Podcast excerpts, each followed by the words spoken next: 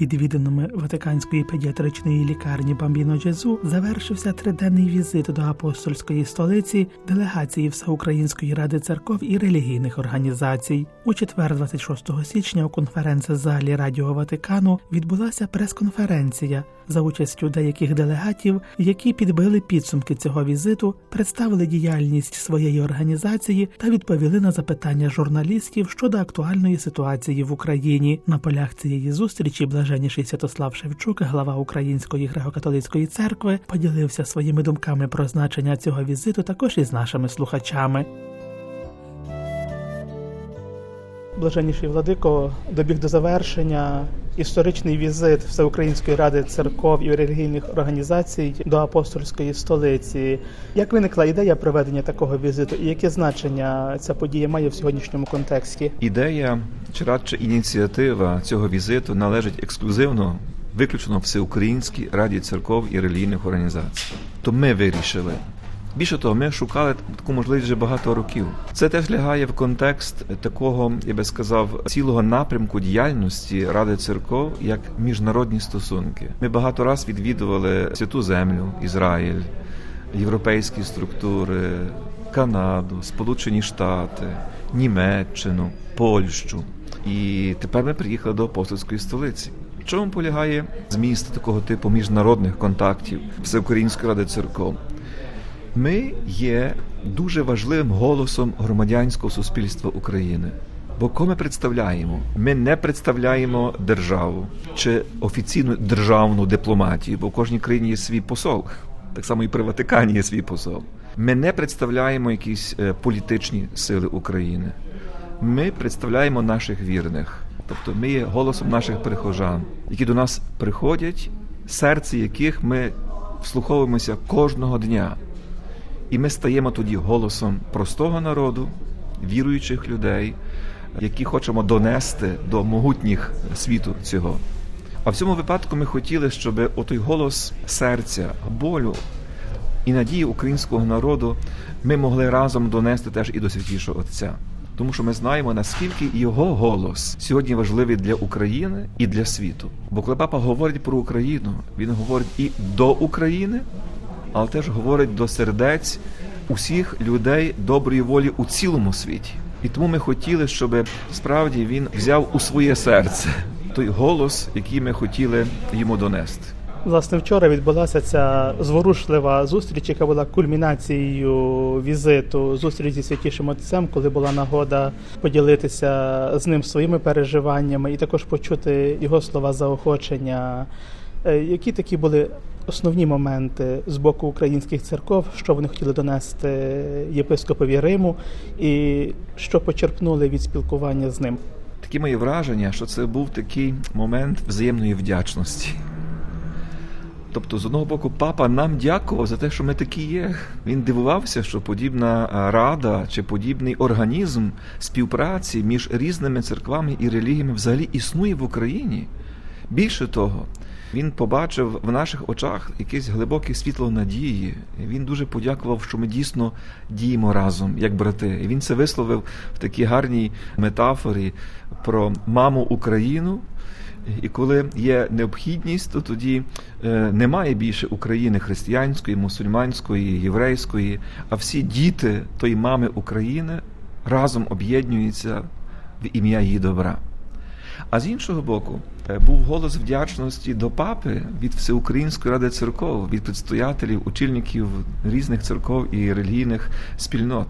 Але теж дещо просили в папи. Найперше просили папу проголосити 24 лютого, коли минатиме перша річниця цієї повномасштабної війни, днем молитви і посту за мир в Україні, за справедливий мир в Україні. І Сітіш Отець дуже серйозно до цього поставився. Навіть вже нам розповів, що планується ціла низка різних заходів на цей день. І справді в той день навіть має бути молитва в Асізі.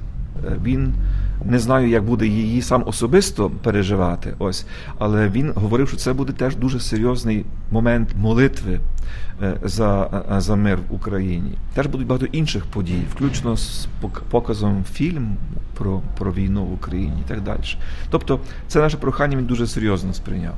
Друга була вдячність за те, що папа справді є таким серцем світової солідарності з Україною, зокрема в гуманітарній сфері.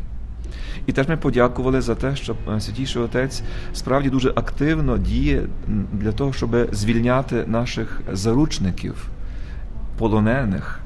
Я представив папі цілу папку з історіями 41 медика. Військових і цивільних з проханням про їхнє їхнє звільнення. Він пообіцяв мені, що от він це вручить в руки посла Росії, і таким чином його посередництво тут буде робити все можливе для того, щоб порятувати тих, тих людей. Таким також особливим днем була участь українських предцерков у молитві в базиліці святого Павла за єдність християн.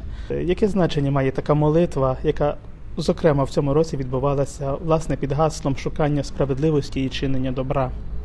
Ну, так як я відчував по обличчях і і по враженнях членів нашої делегації, вони були дуже зворушені такою молитвою, тому що вони побачили багато своїх співбратів з інших країн.